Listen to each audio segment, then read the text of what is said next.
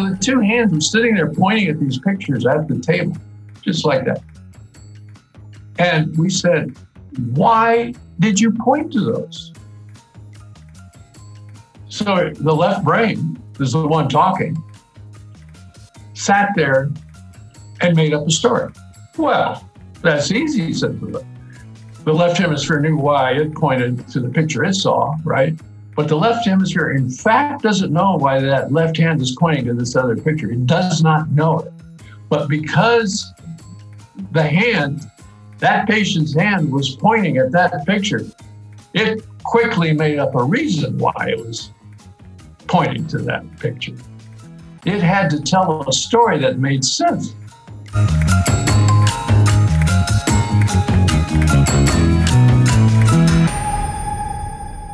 So, hello everyone, and welcome back to Chasing Consciousness. So, today we're going to be looking at the extraordinary phenomena of the left brain interpreter, in which a part of the left hemisphere tends to literally invent an explanation for something it's perceiving based on past experience, sometimes completely mistakenly. So, for me, this is a really important phenomena to our first series as we introduce the cognitive limits of our brains, as it shows just how tricky our so called rational minds can be. And it begs questions about the authority and validity of our conscious faculties and how much of that is the result of previous bias. So, the most interesting part about this for me is again is that the subject has no idea cognitively that it's an invention and it thinks that this is true information and, and not just a deduction uh, based on previous experience. But before we jump to any conclusions, uh, in order to understand this properly, we need to speak to a legend in the relatively young field of neuroscience, the person who actually discovered this phenomena in the first place, Dr. Mike Gazzaniga. So he is the founder of the Centers for Cognitive Neuroscience at both the University of California and Dartmouth College. And he is a proficient author of books, uh, both for the general public and more specialized books as well. Some of his titles include The Ethical Brain, uh, Who's in Charge, Free Will and the Science of the Brain, and most recently, which we're going to be discussing today, The Consciousness Instinct Unraveling the Mystery of How the Brain Makes Mind.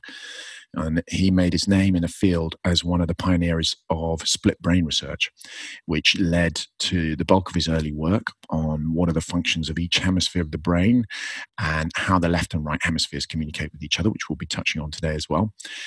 So, who better to answer all of our questions and doubts about this tricky area? And unlike many other scientists who prefer just to stick to talking about facts and observable evidence, he is not afraid to write about the ethics and the philosophy of these discoveries. So I'm extremely excited to see how he gets to his conclusions. Are you ready? Let's go.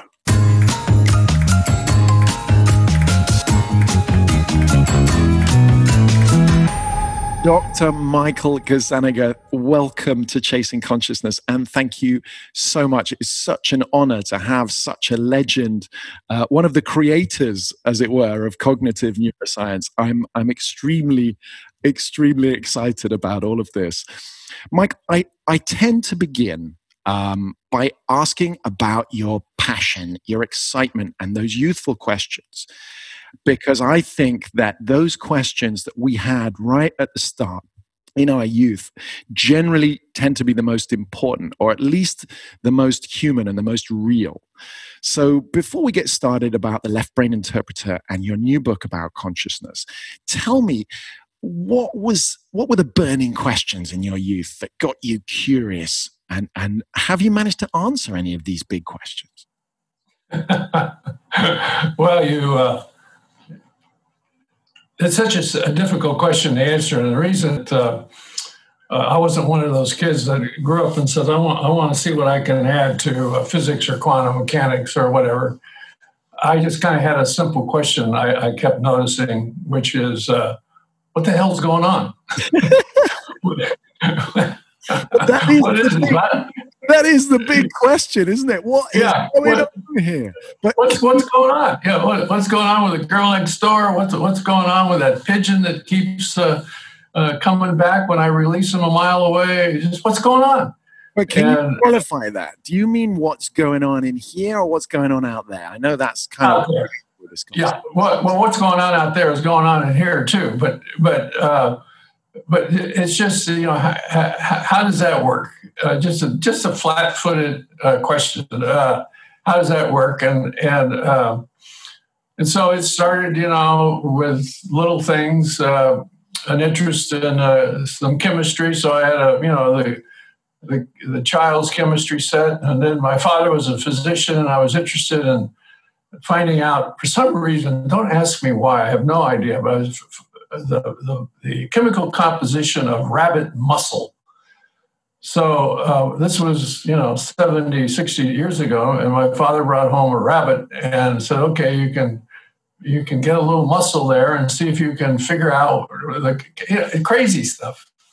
And uh, but then it, it grew into. Uh, I thought I was going to be a. I, mean, I come from a medical family, and I thought I would would be going into medicine, and uh, and and most of my college days were spent in medicine. And then one one uh, unforgettable spring, uh, when I was in as an undergraduate, I read I read a paper by Roger Sperry on how nerves get from one point to another. In other words, how does the brain hook up anyway? And I thought, well, that's fabulous. That how does that work? And then it turns out uh, he was at, Caltech, which is in California, Pasadena, California.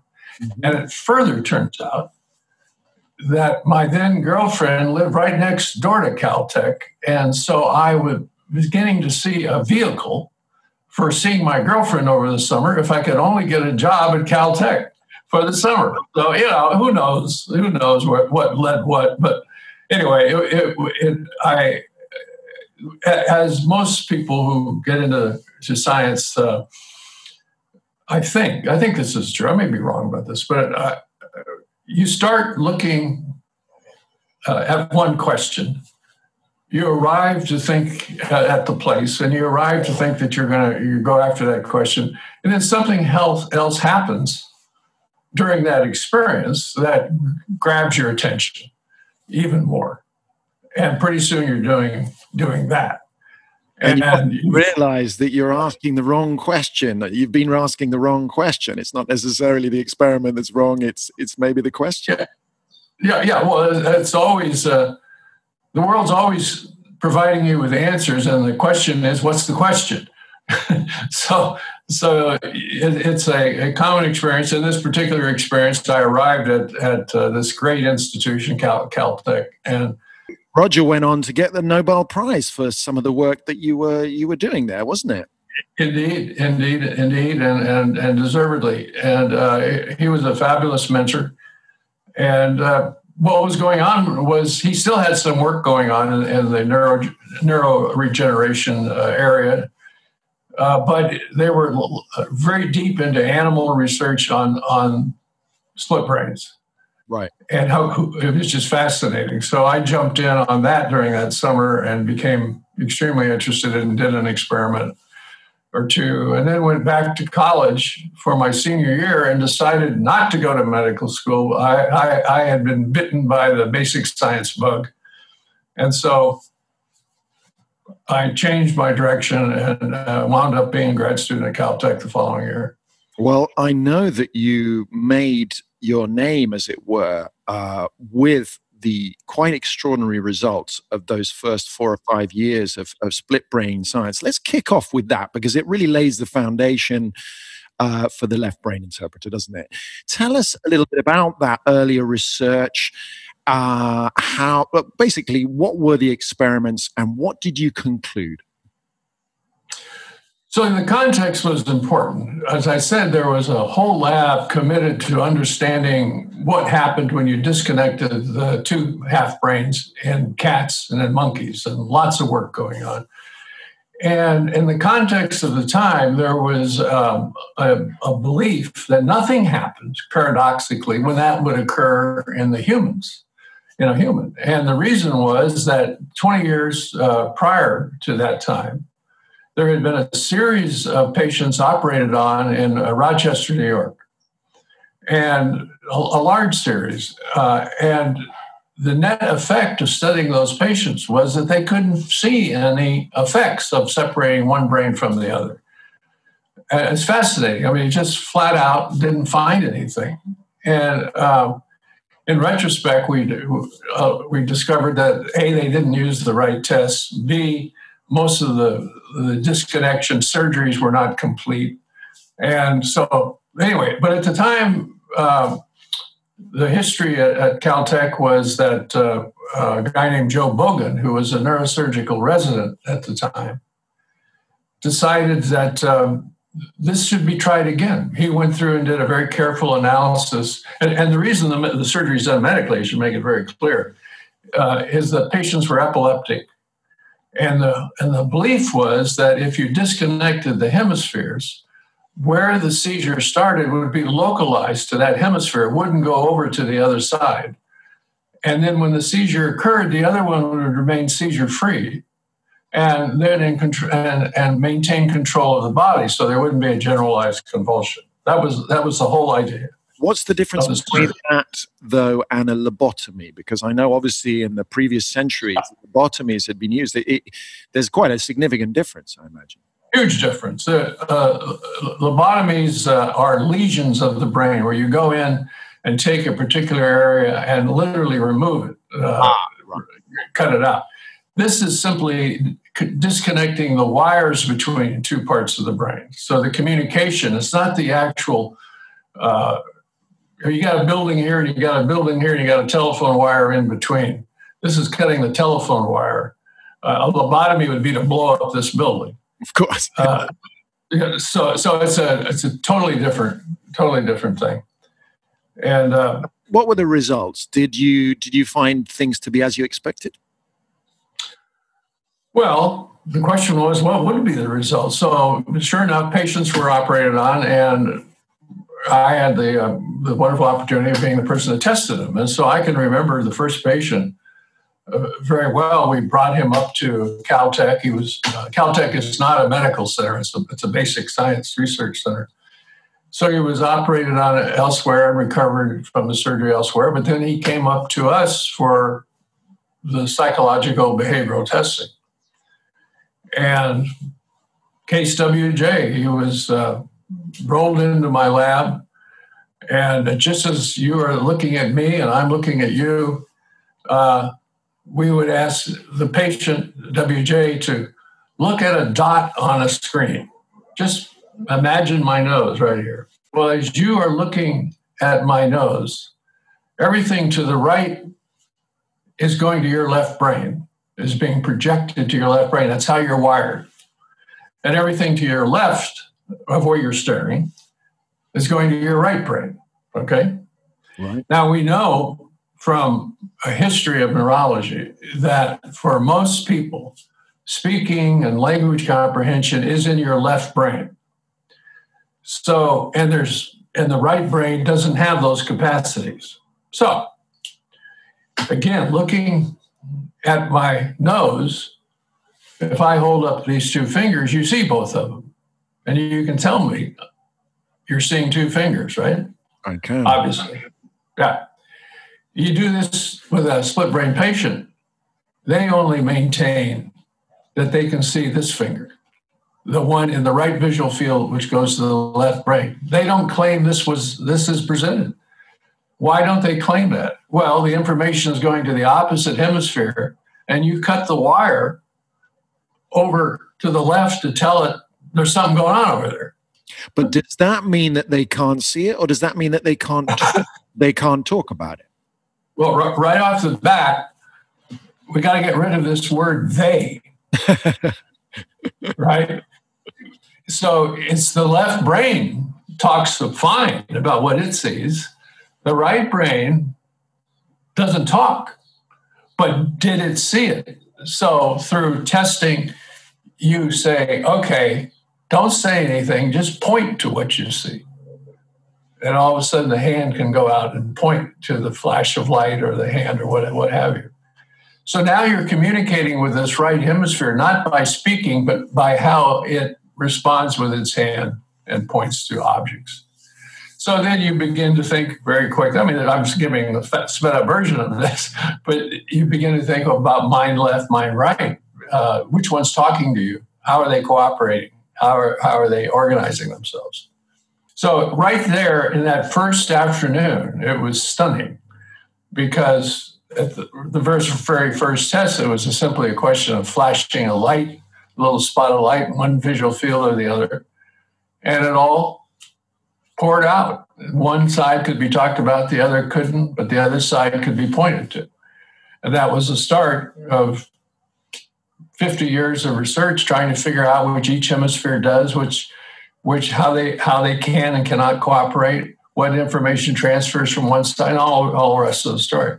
Well, that's what the next thing I wanted you to just summarize was can you summarize the differences that you have found? Now, I know there is an awful lot of popular um, oversimplification of this out there. And I think probably some of the journalists at the time who are excited by your results are responsible for this. But can you just, you know, obviously with the uh, the huge increase of magnetic resonance imaging over the years and the benefit of hindsight and, and endless studies and restudies and, and consensus thinking, where have we got to in terms of the genuine differences, if any, between the hemispheres, just to put the record straight?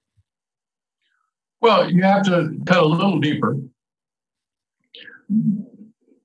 One of the major points was what goes on in one hemisphere isn't known by the other through direct communication.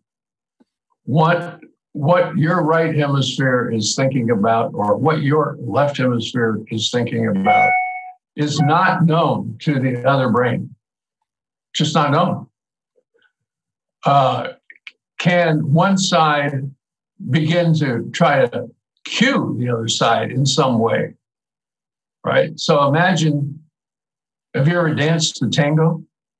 Have I've you ever tried. Well, I've tried very badly. I tried, yeah. Well, that's where I am too. yeah. But I mean, it's so wonderful to see the slight cueing that one side, one person touches the other and how to make the response and so forth. So imagine you've got the same body, but you have two different control systems. Pretty soon you're going to learn how to try to cooperate. And even though upstairs, where the ideas are being generated, the notions of movement are being generated, they're quite separate and quite independent. So over the years, that's one big point. What goes on on one side is different from what goes, okay, isn't known to the other side. And then the second big point comes, of course, well, are these hemispheres different in their content? Can they do different things? And of course, there has been a rich neurologic uh, science and history of that for you know a couple hundred years at least, where people notice differences of the lesion comes in one part of the brain and your behavior versus the other part. So it's built on that background. It, it would have been predicted that that left hemisphere should be able to talk and understand language. And that the right hemisphere probably maybe not. And it would have been predicted that there should be some capacities that the right hemisphere has in, in visual spatial kind of things that the left doesn't. And sure enough you do all those tests in, in these patients and that was revealed. Mm. so it was not and, and so the prior history that that kind of work was revealed through through lesion through death of uh, cells in a particular part of the brain. It was gone. Here it's not gone. It's just disconnected and it can only be expressed through the through whatever means that hemisphere has for expression which of yeah. these, um, shall we say, preconceptions, oversimplifications, do we need to banish from our understanding that we may have got wrong with some of the popular journalism from the last 30, 40 yeah. years? Well, there was a big thing about how the, the uh, left hemisphere was analogic, uh, was kind of digital rationalist thinking, and the right hemisphere was the intuitive analogic kind of thing. That's way, way oversimplified. And there's you've got to break it down to particular tasks and skills, and those kinds of, of, of uh, uh, simplifications were overdone. Now, there is a grain of truth in the sense that the left hemisphere is the one talking to you all the time, is the one uh, doing problem solving as we normally think about it. But then you can find out, well, the right hemisphere can solve some problems. The left is totally at sea with. So it's, it, yeah, you got to get into the, into the all the details. The minute. And we see this problem across, um, you know, uh, this, this really interesting relationship that's been evolving between psychology and neuroscience. You know, we see this where psychology is basically talking at a different level. It's talking at a conceptual level. And although there is an analogy in what's happening no. neuroscientific level, it's almost impossible not to oversimplify a system with so many hundreds of millions of neurons. I mean, it's we would really not be able to say anything if we didn't simplify a bit. Yeah. Oh, we, we keep abstracting up and up and up till we finally get a, a, a, statement or two that we can understand. And we forget all the abstractions we've done to get to that point, And we've lost a lot too, because there is so much in the in the details of each of each uh, that went into each abstraction. Yeah, this is what we do. So, so before we move on to your huge, uh, in my opinion, probably the most exciting discovery of your career. It'd be interesting to find out if you agree of the left brain interpreter. Just sum it up then. Is there anything we need to bear in mind going forward in this conversation about the differences between the left and the right hemisphere, or have we got it now? There are real differences between the hemispheres uh, in what they can do, and therefore when you speak about the conscious capacities of each of those hemispheres, they're probably experientially for that hemisphere quite different. If you can't understand uh, some kind of spatial relationship, it, so you let's take your left hemisphere and let's say this is a right hemisphere function. Then even though you're in your left hemisphere reading the editorials of the Guardian and thinking about them and so forth, you are not maybe uh, enjoying certain spatial relationships of a visual nature because they're on the other side and they're now disconnected.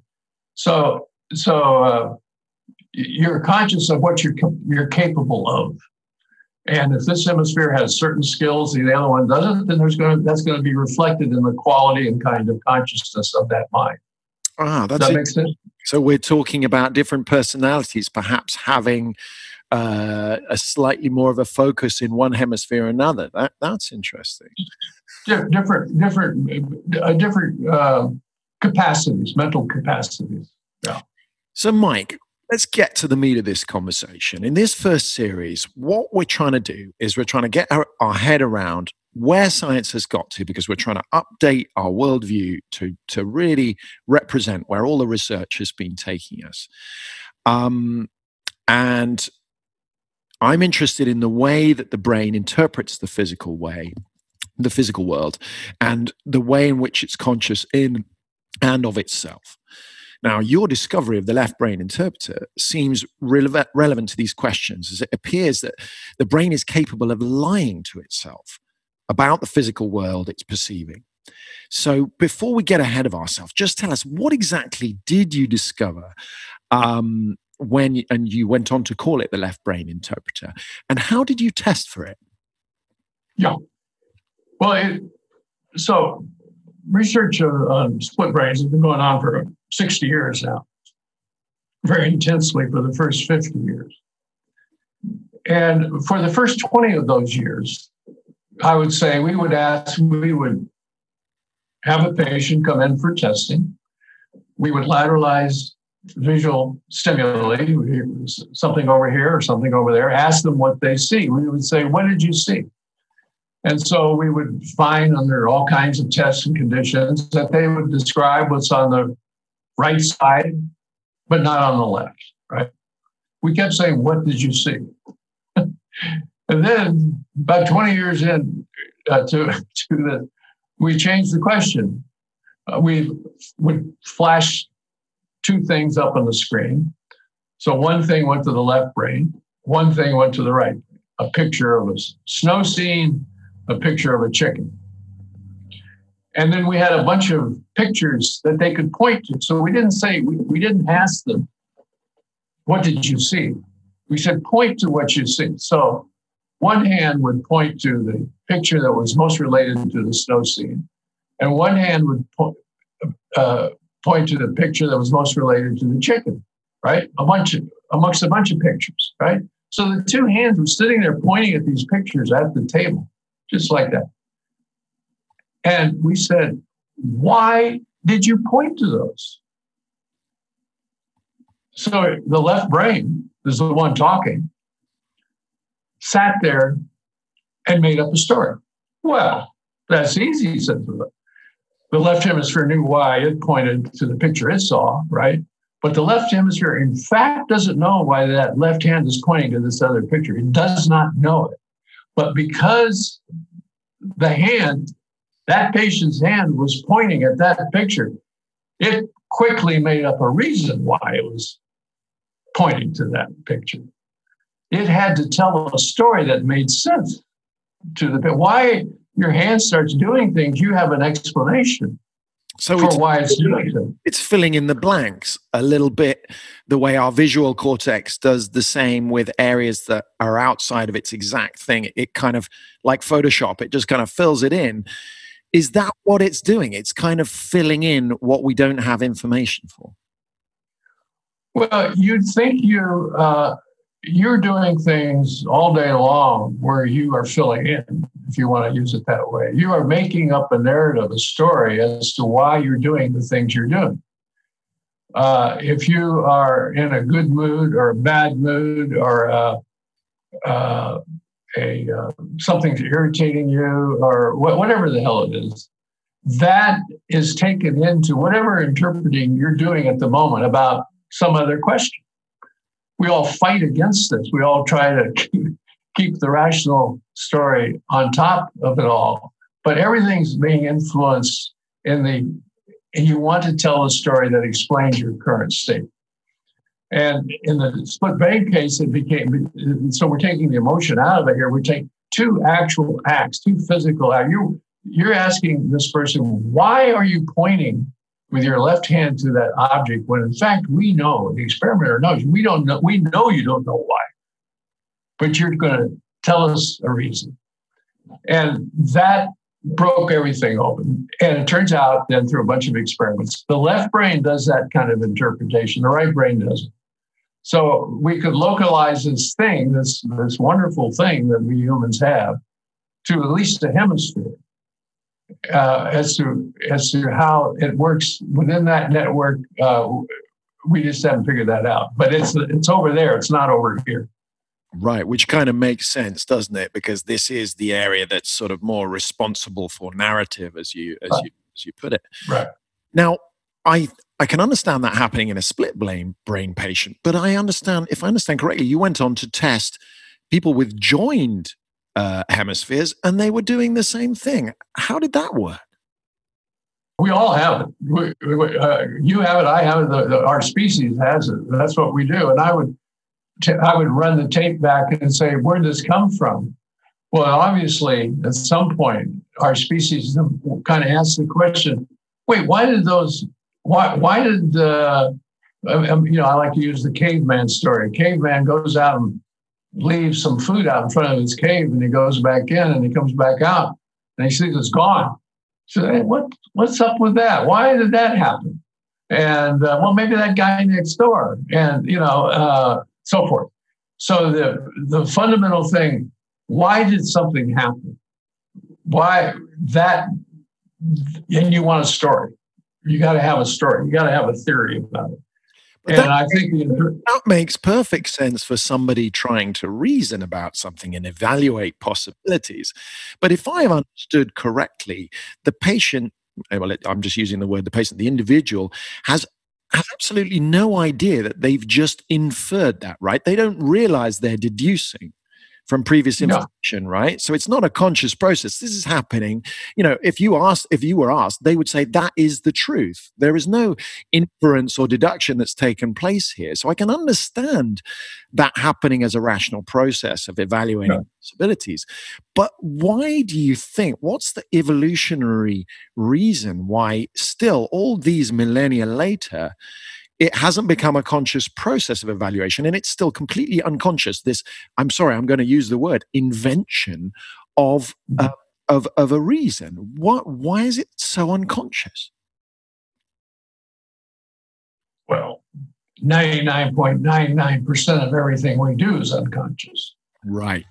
Okay. I mean, point to your nose. You, you you really know how you did that do I know how? Come on, we don't. We don't know. It's a sea of unconsciousness, and there are these there's these moments of, of, of our conscious conscious state. So that that's not the what, what the split brain or what the interpretive story told you uh, was that there are these, and we were able to do it because we could separate a whole hemisphere and we could see this thing operate. It just picks up something delivered to it and it interprets it and that becomes helps us understand well that's how that's how all this stuff works in the normal situation as well. We're making inferences all the time about colliding information in our head. And the, and most of the time it's based on rational real information and we're making the right inference. We're tricking the system here to show how it works. We're, we're tricking it to through through the, the split brain uh, research opportunity. Uh, we're tricking it, but then we can see, oh, but that's how it works in us too. It's, the information is collected together in some way, and the inference is made, and we we go forward from that. But I, I have to confess, Mike, and I'd be really interested to get your point of view here. That for me, this has really profound information uh, implications about the way we explain things in general. And I mean, perhaps at a sort of slightly higher level now, we're talking about trying to understand the scientific reasons for things, or even more complicated when you get into sort of political or emotional justifications for things um, doesn't this phenomena mean that we have no way of consciously separating an explanation that comes from factual inference from an explanation that comes from confirmation bias? I mean, have you looked into that? Is there a connection between the interpreter and bias? Well, I I assume there is. I mean, we're all we're all riding on a sea of influences, right? Well, Whether they're emotional, and but yeah, yeah, yeah. They're all, it's all going on, and then and then all of a sudden we pull together an inference because of the need for it at, at the moment. Sure, I mean that's that that's life. That's that's what we're doing, uh, and you uh, can try to. I mean, the whole point of education is to try to make that sea of information as humanly accurate as possible. And and even when you when you move towards achieving that, you still have all these emotions that are biasing the uh, the, the, the rational part. You, you, there's no way around it. But how, I mean, there must be a way around it because this just creates. I mean, I spoke to one of your fantastic colleagues, uh, Jonas Kaplan. Uh, we did this wonderful, wonderful uh, episode um, uh, about the backfire effect, you know, and we spoke there about confirmation bias as well. I mean, we, we really do have an issue for consciousness here because if our brain is allowed to trick itself into thinking that it's come to a conclusion rationally when actually what it's done is put together a whole bunch of previous biases. I mean, I'm not saying it never works. Obviously, it depends, I think, on how emotionally triggering. And, you know, that was something that came up in in the backfire effect that there were certain issues that were just so personal to us and i think this has to do with worldview as well it's like if if this comes if science brings along some new information that completely undermines your worldview and it means you have to reassess your entire sense of identity and sense of being, sense of, you know, what it is to be Freddie or Mike at this moment. And, you know, with this set of parameters, we resist and we find some explanation that says, you know what, that's absolute nonsense because we yeah. won't push that information away. What I'm asking you, Mike, is in your sort of time spent alongside the interpreter and watching how it functions, do you see that there's a way around when we get to these very, shall we say, toxic issues? You know, when we're talking about um, politics is the big one, isn't it? Or religion or what have you. How do we, well, I mean, let's take science because that's slightly easier to deal with. You know, if we've got some conflicting information that's actually quite challenging for the people who have to take on board this new data, and the scientists are, are actually some of the worst among this of, of sort of sticking the muds in terms of changing their point of view. Oh, yeah. How how can you know how can we use your research as a springboard to say, listen, this is what we tend to do. Bear that in mind.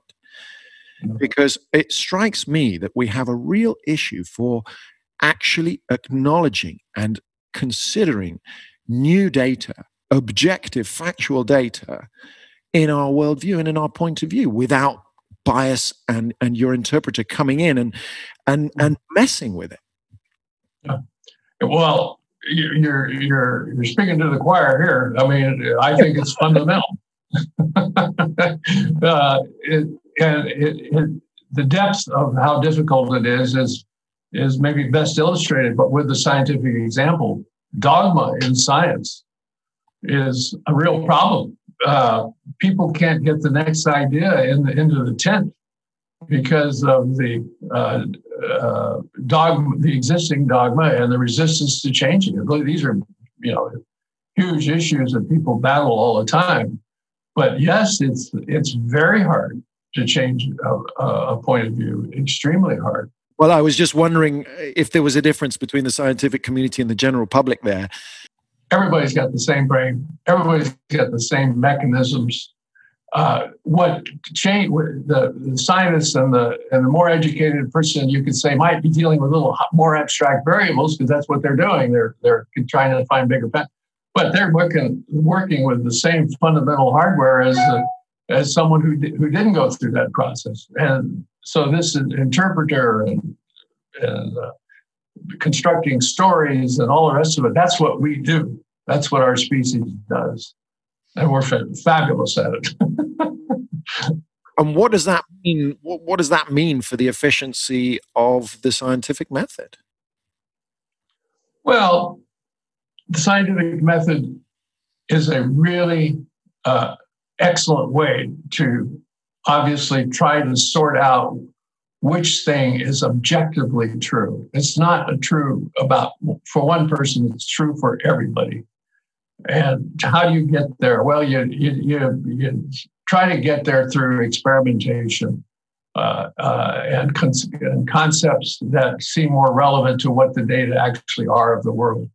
And it's struggle. It's it's not over. It's there's lots of understanding that needs to take place before some imagined wonderfully profound state of, of what this is all about, what life's about. Uh, you know, the one phrase I, I came across recently that kind of just stuck with me is uh, how do we get from matter to mattering? That's it. That's the question, right? Well, what happened with all, all these molecules rearranged themselves in such a way that all of a sudden this thing matters? Uh, I mean, matter became mattering, the organism, life. And by the way, those are huge questions. And but you can't imagine my pleasure, Michael, to hear you as a neuroscientist working with nuts and bolts, allowing yourself to see that as very, very important. And this is a perfect moment to bring in your new book, The Consciousness yeah. Instinct Unraveling the Mystery of How Brain Makes Mind. Tell us about the book. What exactly are you arguing, more or less? So, they, um, let me try this.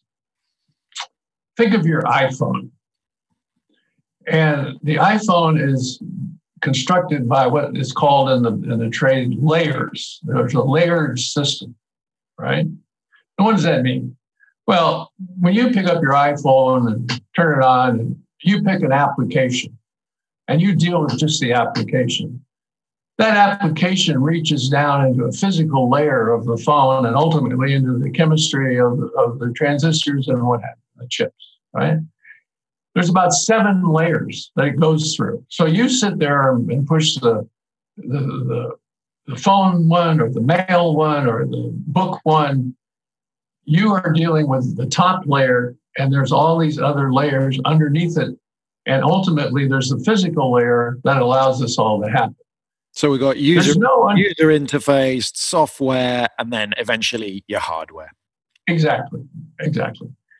There's no description at the uh, at the physical layer that in any way would explain what you're doing at the application layer. The layers next to each other have to be able to communicate. But as you go up the the, the tree there, you, there's you're several layers removed from the actual physics of the phone. And so that's called layering, a layered system. And, and uh, the idea, one idea in the book was to bring that in more to neuroscience and to kind of just bring a perspective to the uh, really uh, excessive reductionist view that understanding molecules is going to make you understand, uh, as one, what's the throwaway line of Einstein?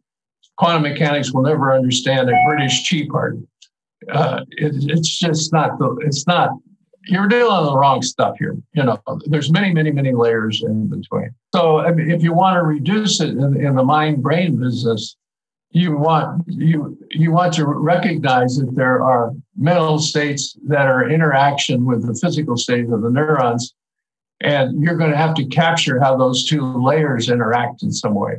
And basically, uh, there's the major belief now is if you just work out the physics of the brain, you're going to, that all the rest of that stuff's going to come along for free. And uh, I think there's quite a quite a belief that that's just not the way to frame the problem. And so, to some extent, I was trying to just draw people's attention to to this problem. Well, I think uh, that's you. You mentioned the need to resist the attraction of a single explanation fallacy. That was your phrase, single right. explanation fallacy. Right. Can you unpack that for us a little bit? I mean, I understand that you're not a reductionist to purely neural explanations, but rather suggest speaking in terms of these levels, these layers of analysis. And you also yeah. speak about the emergence of mind from brain. Right. Um, do we do we simply have no way of reconciling these different levels of analysis?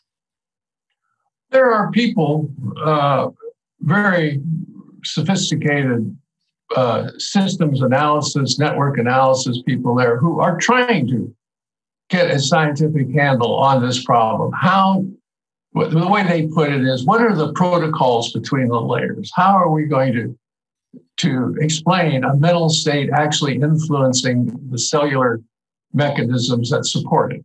It's a dynamic interaction. It's the, uh, one concrete way of putting it is, is uh, uh, software and hardware. Think of it this way your laptop, you got a piece of hardware. So the motherboard, there it is, right? It's nothing. It's nothing without software, right?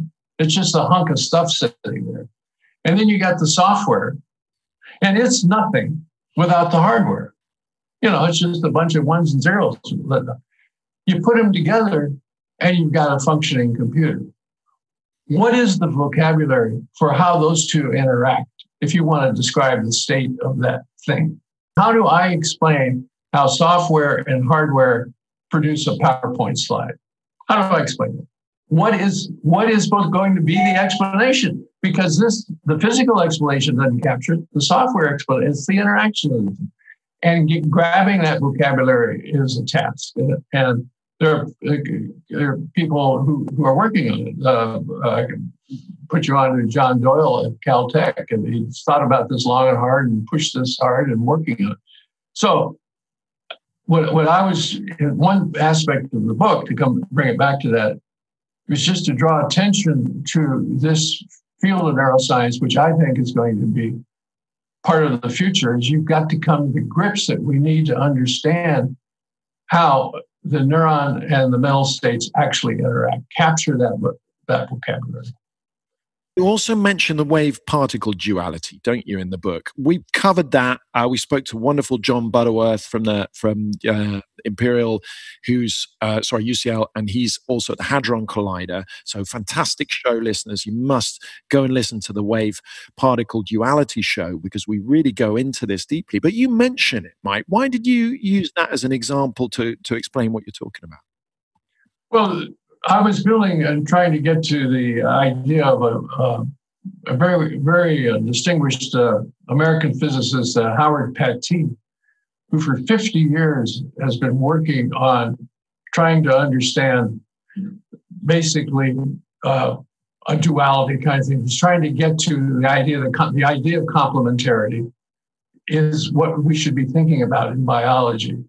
How matter becomes a message, uh, how life actually uh, emerges from matter. And to capture that, he, he wants to talk about uh, uh, the idea of, of, complementarity as, as Niels Bohr originally articulated. It's a big idea. Uh, it has to do with this interaction of two kind of layers. Uh, how do we think of that scientifically and bring that into neuroscience? That this is big stuff. This is not, uh, oh, I've got it and I can go to my lab and do it. it really, you got to really let it marinate and think about how we're going to be able to develop a. I keep coming back to this for the, develop the vocabulary for how these layers systems interact and bring that into neurobiology. That that is the message I was trying to leave uh, mm. in that in that approach. Okay, so let's get into the chunky sort of philosophical implications of that for the last section of the interview, Mike. In the classical Cartesian duality, which sounds a little bit sort of where you're going with these layers uh, that need a separate vocabulary that are very difficult to reconcile into a single explanation. You know, we've got the cognitive knowing of our material brains and the subjective immaterial knowing or, or, is it made irrelevant this duality by what you're saying? Because it's as if our consciousness of ourselves is some kind of delusion or hallucination. It, is that how you explain self-awareness? As a kind of imaginary friend as a, a simple illusion of brain chemistry? Or is that not really your take on things?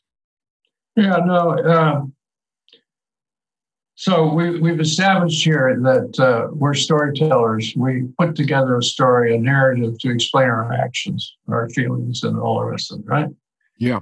And we are this hugely social species. We're, we, we're cooperative, we collaborate, we are constantly working together. 90, probably 99% of our waking hours are spent on social processes thinking about the intentions of others, their mental state, their intentions, right? And there's a whole neuroscience built up on this now, showing networks that are particularly involved in thinking about others and projecting uh, a theory about you. My understanding of you, Freddie, is a model I'm building in my head about you. Your understanding of me is, is just the same, right? Right. So we have, and we, and the reason we're we're doing that is we want to know your intentions with respect to me, for all for surviving. And, you know, think, thinking back from an evolutionary point of view to now surviving this crazy world we live in. You know, we're always thinking of the social social context. Well, why not? Since we have all that hardware, doing all those things, and we know these things, and it's true, it's there, we can find them, we can activate them, all this kind of stuff. Why not build up this theory of your own self? who, wait, who am I in this thing, right? I think they call so the, mental schema, don't they? We have a schema of our self, we have a schema of our body, we have a schema of the world outside. Oh, yeah, it, it's all exactly. There's all well put. And so this notion of self doesn't have to be squishy or anything. We build up theories all the time in order to navigate life. And why not have a theory about ourselves? And we we do, and we we uh, we're constantly surprised at how bad we are at following our own rules, and et cetera, et cetera, et cetera. But it's it, it's it, that's where we are.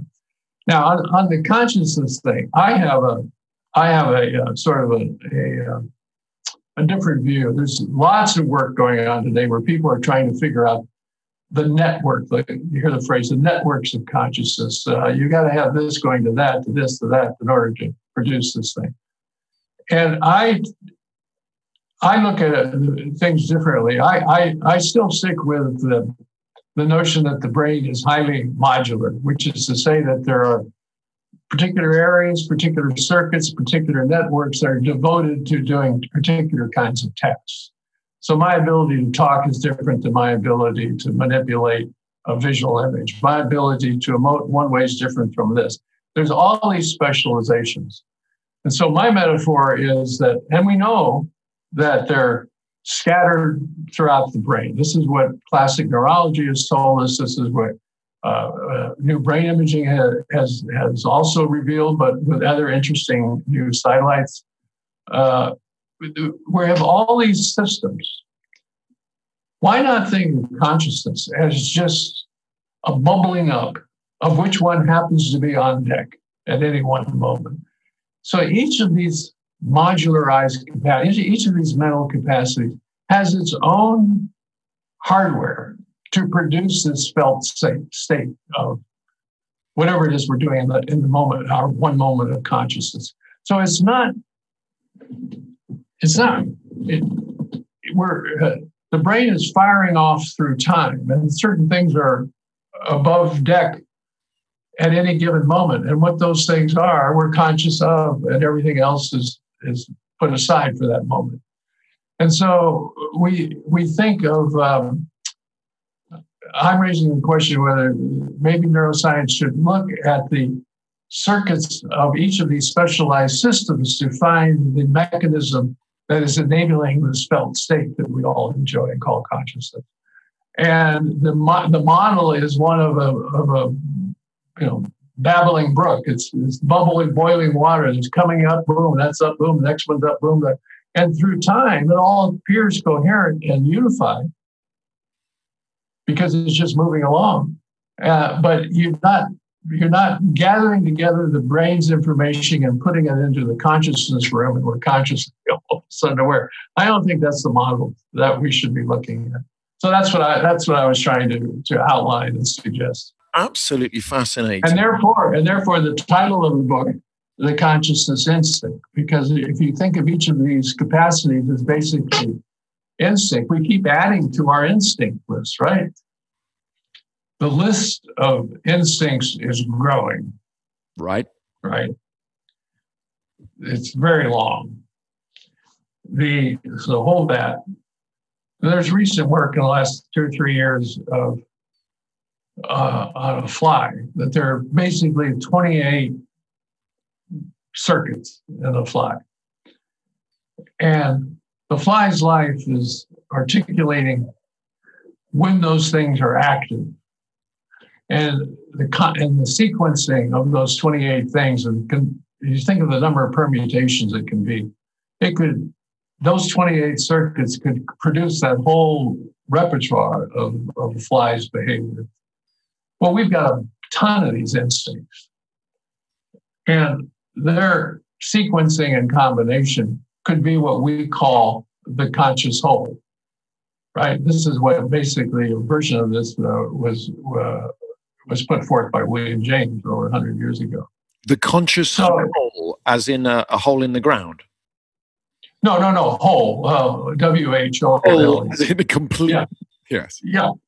Yeah. Uh, so I have a theory of your consciousness because I'm watching you and all your things you're pouring out of you now. And I say, well, there's a conscious entity. You internally are saying, uh, you are feeling each of those states as they come up and being expressed. So maybe this could be a nutty idea, but maybe my theory of your consciousness is more accurate than my the theory of my own consciousness because I see you. And I'm calling that consciousness. And I just apply that word. That must be for me, true for me too. when I'm actually feeling these felt states of all these specialized capacities. What did that lead to you into your to your 2011 book, Who's in Charge?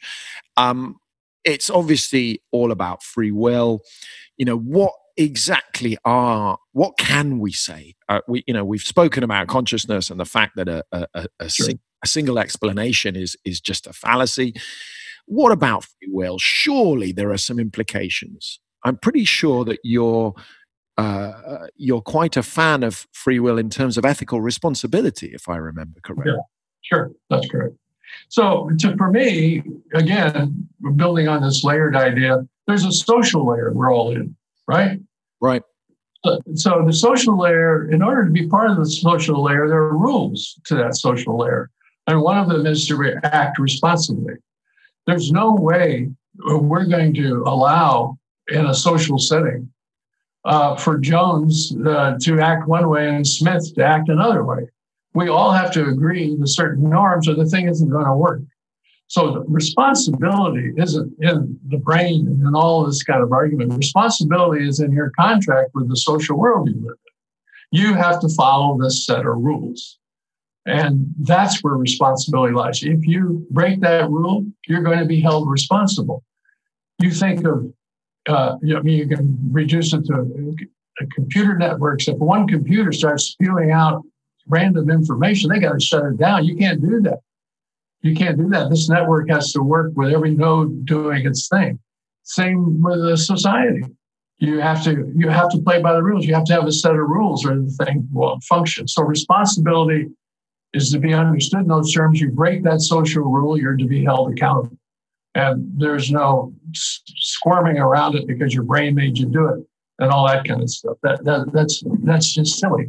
Is there anything else in the book? Who's in charge that that we should tell the listeners about before we before we sign off, Mike? Is there anything else that you argue in that book to sort of try and put this free will debate to bed? Well, I think I've said it. Mm. And so I, I urge your listeners to buy the book. I'm well, just kidding. and I, I urge my listeners to really take a look at, uh, at all of Mike's books because certainly doing research into the field as a whole, it is just remarkable how many people from different walks of life and also outside of the sciences who have really been inspired by Mike's point of view. You know, not least the enormous wisdom uh, gain from 50 years right at the cusp of, uh, of, a, of a more or less new field. But the fact that Mike is is not afraid to to talk about real life and what those the implications of that are. So go out, um, buy this wonderful new book, The Conscious Instinct, unraveling the mystery of how brain makes mind. Um, you can go back. You can uh, you can go back and see uh, this book, Who's in Charge. Mike's done research on all kinds of things, uh, in not just the split brain stuff and the, de- the effect of memory and and and the history of things, of all kinds of stuff. So do go and take a look at his bibliography. Mike, is there anything else you'd like to add? Do you think there's anything? That's particularly key to now, and I don't mean coronavirus now, I mean now as in where we've got to in the evolution of neuroscience and physics.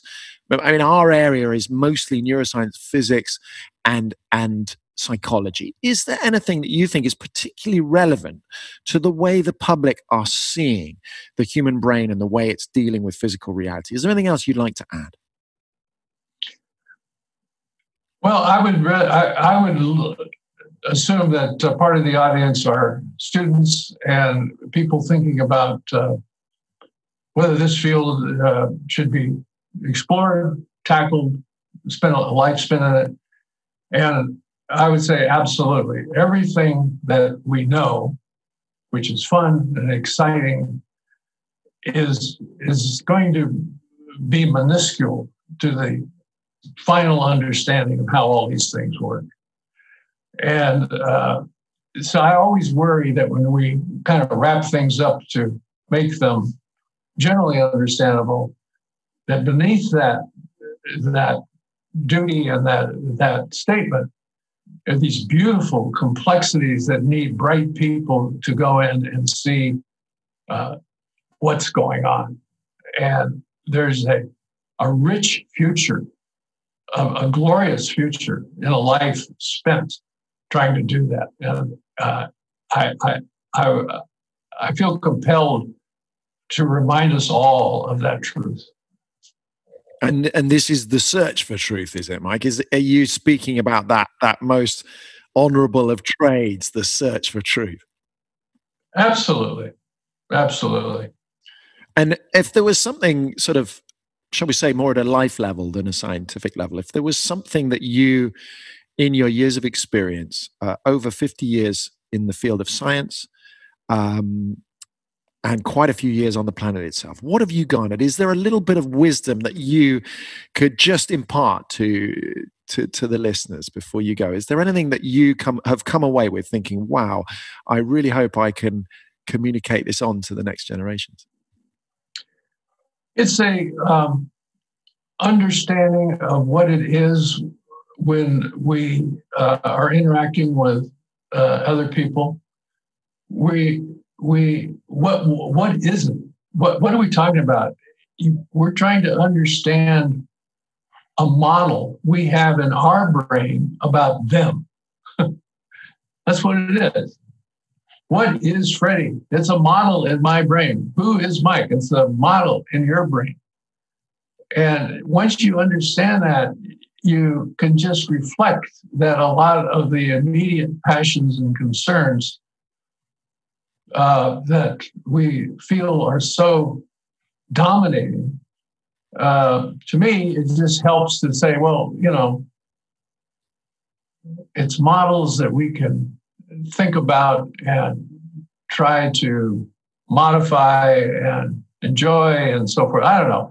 It does something for me uh, to to to allow yourself the uh, the privilege of uh, of thinking about it that way, as opposed to the intensity of uh, all the current disruptions that we feel all the time. Well, and I think that's a beautiful place to stop, Mike. You know, it, we live very much in uh, in a in a communal culture. We are mammals. We are community creatures, and I think if we can, you know, worry a little bit less about ourselves and think a little bit more about the functionality of our communities and the sustainability of the way those communities are living on the land, I think, as you say, we're going to live much richer and more rewarding lives. So I think that's a beautiful place to stop. Um, Dr. Michael Gazzaniga, thank you so, so much for your time and uh, just wishing you all the very, very best with the future of your research. And um, thank you so much for, for joining us. A pleasure. Thank you very much.